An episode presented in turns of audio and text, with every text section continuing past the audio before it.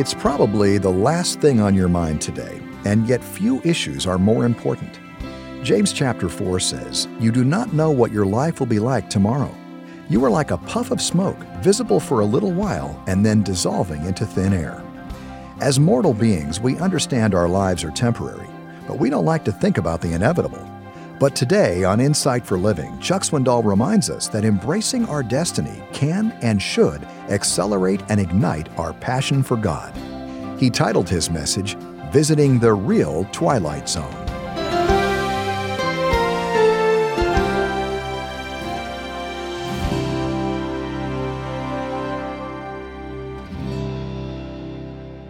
The crisp voice of Rod Serling is familiar to most of us those well enunciated words, that amazing ability with such a fine script to carry us from the world of the seen to the unseen, out of the realm of the now into the realm of tomorrow, another dimension called the twilight zone.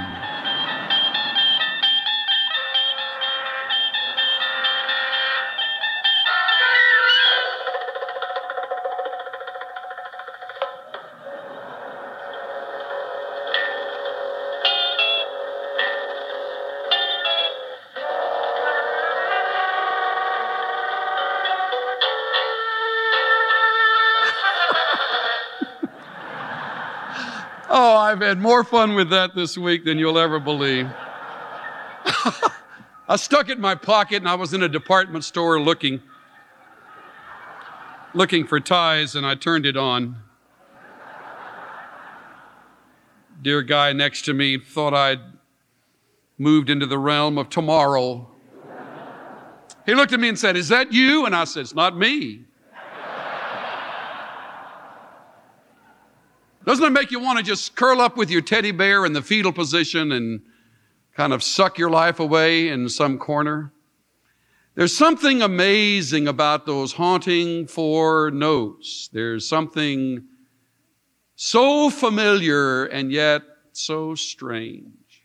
So strange.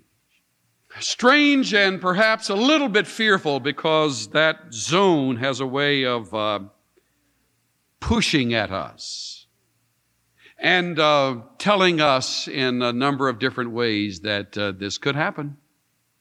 This may not be seen, but it may be real.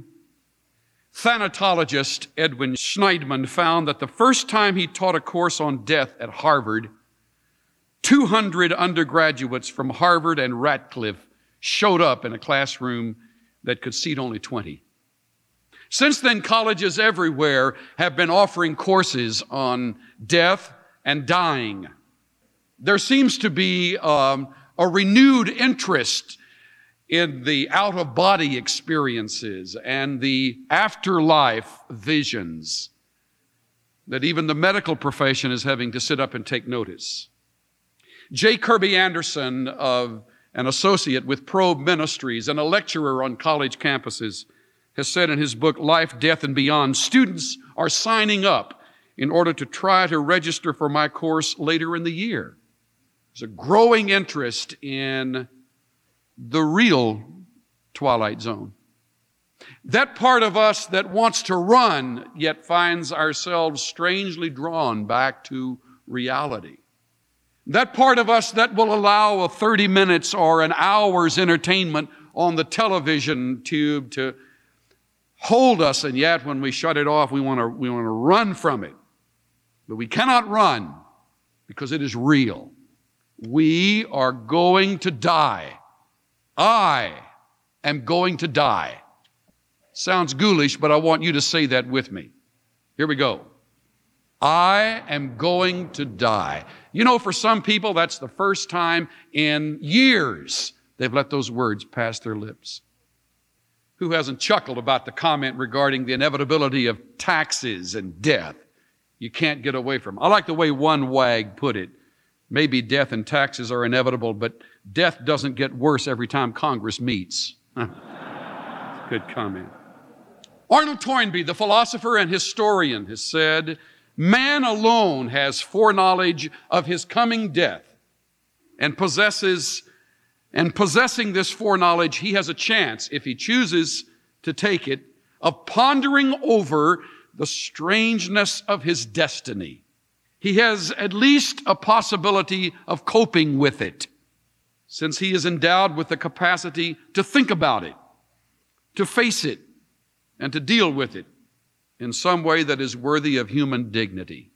For the next few minutes, I want you to do those things that Toynbee suggests. I want you to think about it in advance. I want you to face it. I want you to stop denying it. I want you to deal with it. You are going to die. And just because you will no longer be seen on earth is no reason to believe that you will stop existing. On the contrary, that which is invisible may be just as real as that which is seen and heard. You see, that's the part that haunts us. Sometimes death is sudden, sometimes it is long and drawn out, sometimes it's beautiful and sweet and comforting, other times it is wrenching and hideous and bloody and ugly. Sometimes it comes early. We call that premature. Sometime in our doubting moments, we call it unfair. On other occasions, death comes, it seems, too late. And some dear soul uh, endures until the 90s and on beyond the 100 mark in pain and, and sadness and loss of memory and even loss of mind. But it comes, it's coming, there's no getting around it. Without turning to these verses, listen to them from various versions of the scriptures. Just sit and listen. Genesis 3, you will have to work hard and sweat to make the soil produce anything until you go back to the soil from which you were formed. You were made from soil and you will become soil again. Psalm 89 Who can live and never die? How can man keep himself from the grave? Psalm 90 70 years are given us, and some may even live to 80. But even the best of these years are often emptiness and pain. Soon they disappear and we are gone. Ecclesiastes 3 there is a right time for everything, a time to be born, a time to die. Ezekiel 18 the person who sins will die. Romans 5 sin came into the world through one man, and his sin brought death with it. As a result, death has spread to the whole human race. 1 Corinthians 15 all people die because of their union with Adam. Hebrews 9, everyone must die once, and after that be judged by God. James 4, yet you do not know what your life will be like tomorrow. You are like a puff of smoke, visible for a little while, and then dissolving into thin air. Revelation 20, I saw a great white throne, and the one who sat upon it from whose face earth and sky fled away, and they found no place to hide. I saw the dead, great and small, standing before God. From Genesis to Revelation, the Bible is interwoven with reminders that we must die. Euripides the poet is right. Death is the debt we all must pay. In fact, if, you, if it helps, you have an appointment with death. You just haven't kept it yet. You have an appointment. Peter Marshall loved to tell the story that emerged as a legend out of Baghdad. Seems as though there was a servant who came to his master hurriedly one morning, trembling and in great agitation. He said, Down in the marketplace, I was jostled by a woman in the crowd. And when I turned around, I, I saw it was death who jostled me. She looked at me, frowned, and made a threatening gesture. Master, please lend me your horse, for I must hasten away to avoid her. I will ride to Samarra, and, and there I will hide, and death will not find me. The master consented and gave him his horse, and the servant galloped away into the distance. Later, the merchant himself went down to the marketplace and saw death standing in the crowd. He went over to her and asked, Why did you frighten my servant this morning? And why did you make that threatening gesture? That was not a threatening gesture, death replied. It was only a surprise. I was astonished to see him here in Baghdad, for I have an appointment with him tonight in Samarra. Yeah. All of us have an appointment with him in Samarra. All of us. But what happens? What happens when we keep the appointment?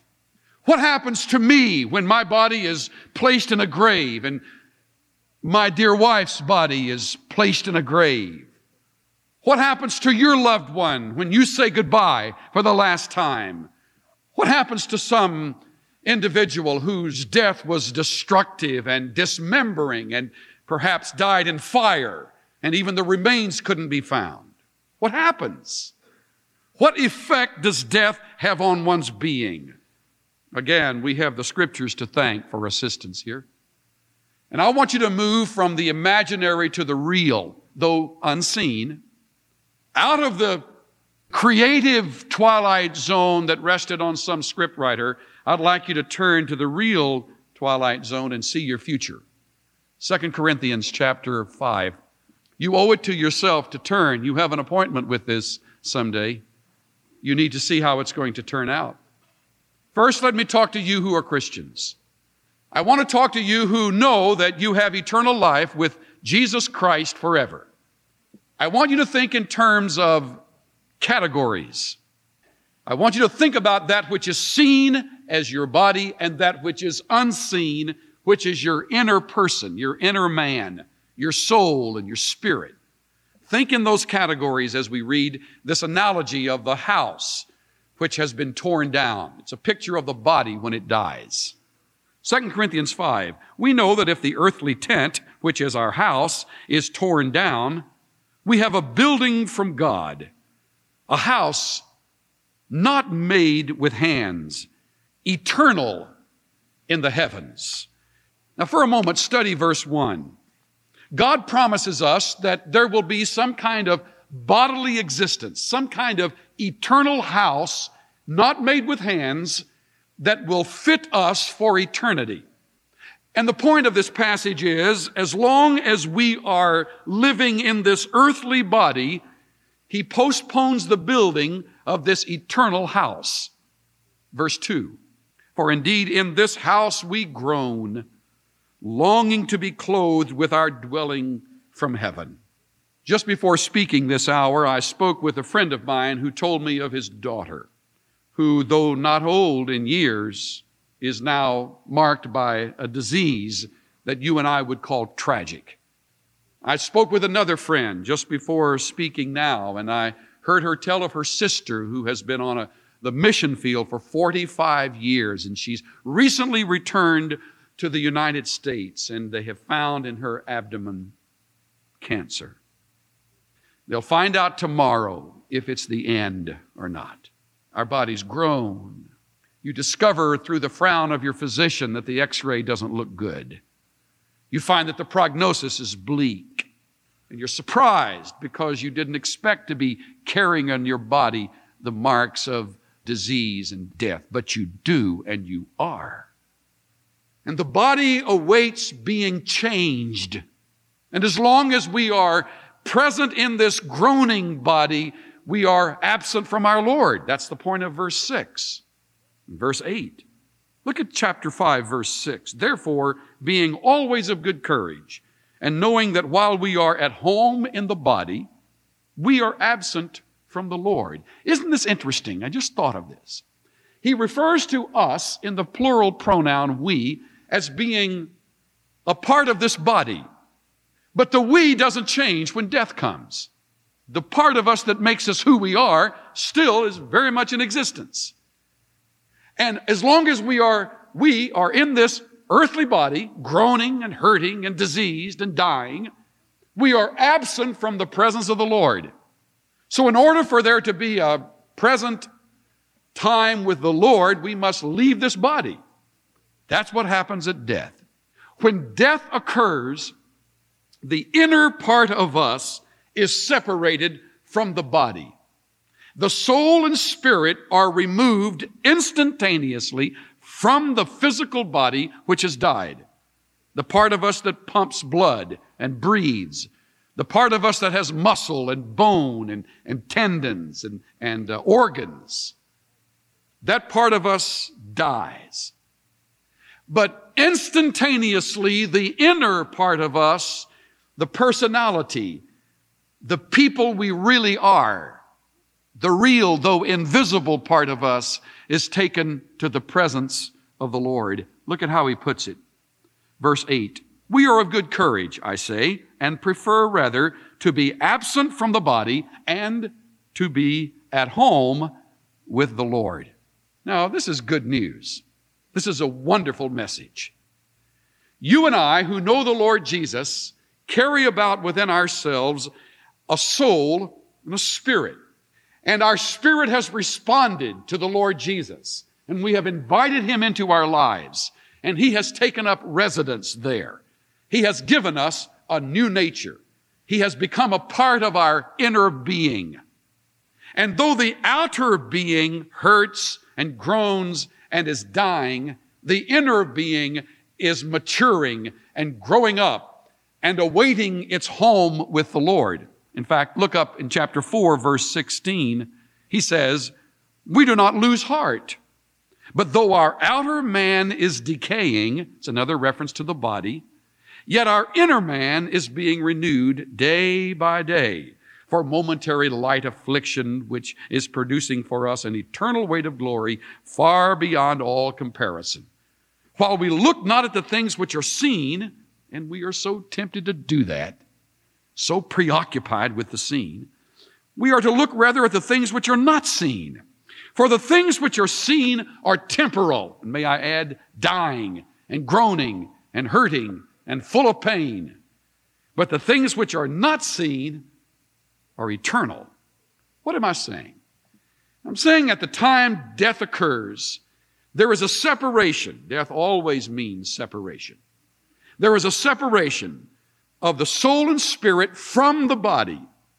The body, whether cremated or embalmed and placed in a casket uh, or a crypt, wherever we may place the body, even if it is placed, it is left on this earth. And the soul and spirit are taken immediately, directly to be with the Lord. Job, that venerable old saint, said, I know that my Redeemer lives, and that he shall stand at the latter day upon this earth. And though after my skin worms destroy this body, in my flesh will I see God. In fact, he goes on to say, My eyes will see him.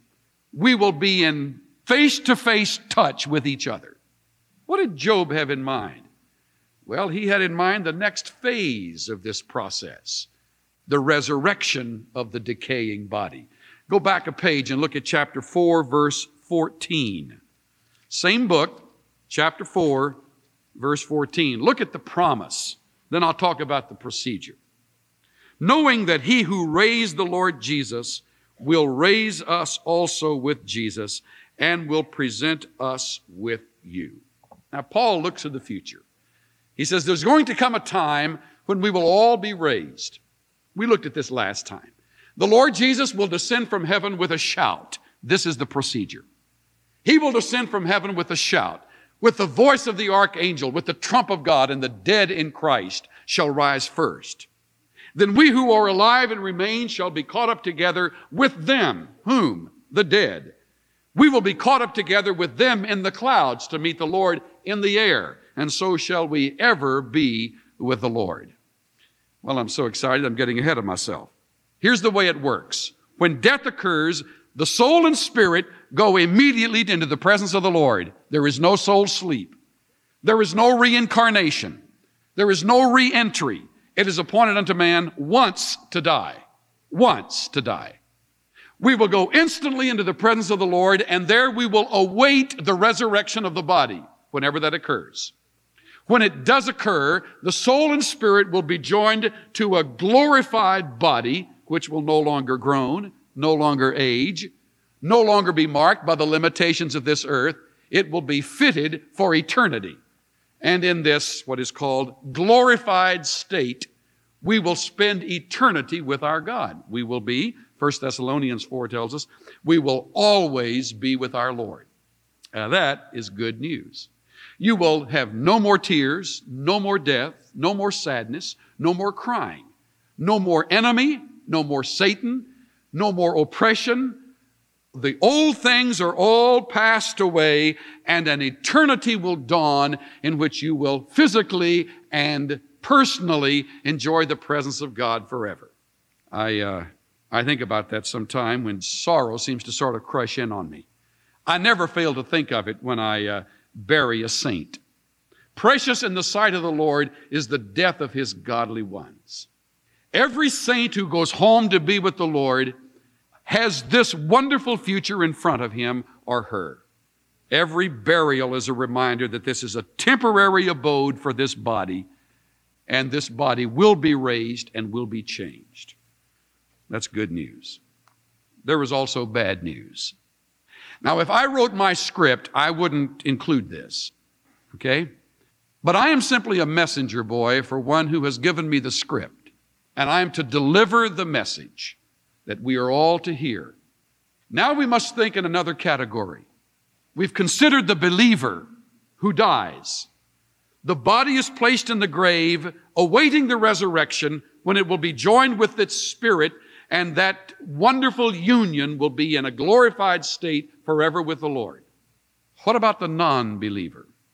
Let's look at several passages. Matthew chapter 25.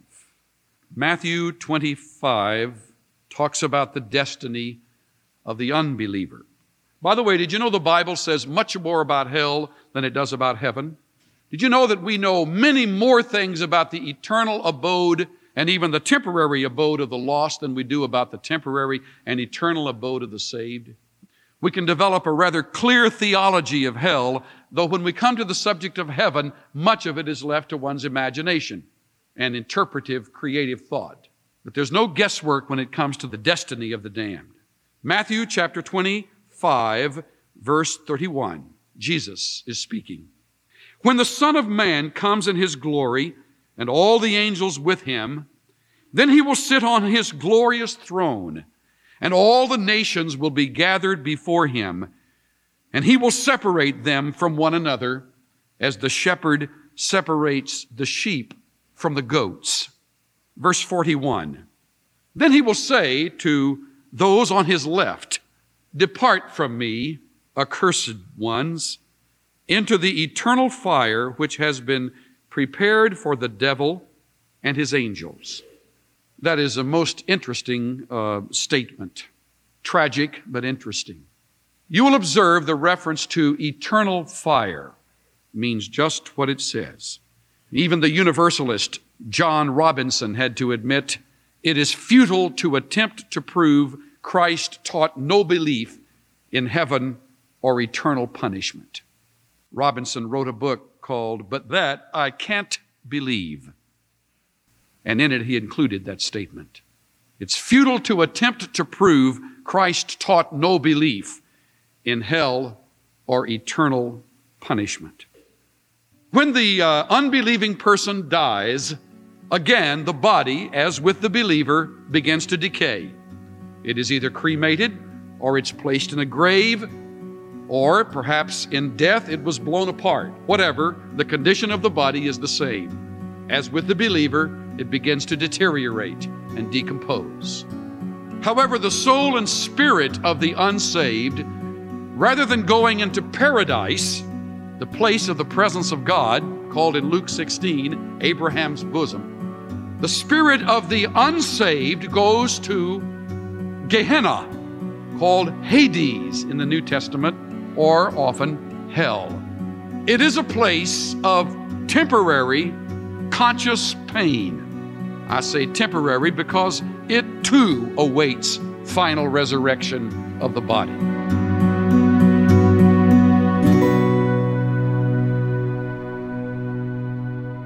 It's natural to want to ignore the realities of hell, but Scripture explicitly defines the ramifications of choosing a life without God. You're listening to an important message from Chuck Swindoll coming from the classic series Growing Deep in the Christian Life. Today's study is titled Visiting the Real Twilight Zone, and there's much more coming ahead on Insight for Living. To learn more about this ministry, visit us online at insightworld.org. As your next step in growing deeper in the Christian life, let me tell you about a brand new resource that will challenge your outlook. It's a brief book by Chuck called Life is 10% What Happens to You and 90% How You React. If you're a longtime listener to Insight for Living, that title might sound familiar to you. That's because it's one of the most highly quoted statements that Chuck has ever made. While Chuck popularized the idea, the wisdom is not original to him. It's rooted in Scripture and described in his new seven chapter book. He's written on topics such as freeing yourself from drama and overcoming envy and another one on how to have a joyful and prosperous life. To purchase a copy, go to insight.org/store, or if you're listening in the United States, call 800-772-8888. Chuck's teaching on your radio station is made possible in part by those who give generously, and we're also grateful to our station partners who provide a platform each day. It's a collaborative effort between Insight for Living Ministries, your radio station, and the people in our listening family who faithfully support us. As we step into a new year together, our focus on God's Word will not change. In fact, we're declaring this to be another year in which we're fully engaged in Bible study together. As God leads you to give and support this worthy effort, we invite your financial partnership. If you're listening in the United States, call 800 772 8888 or you can go online to insight.org.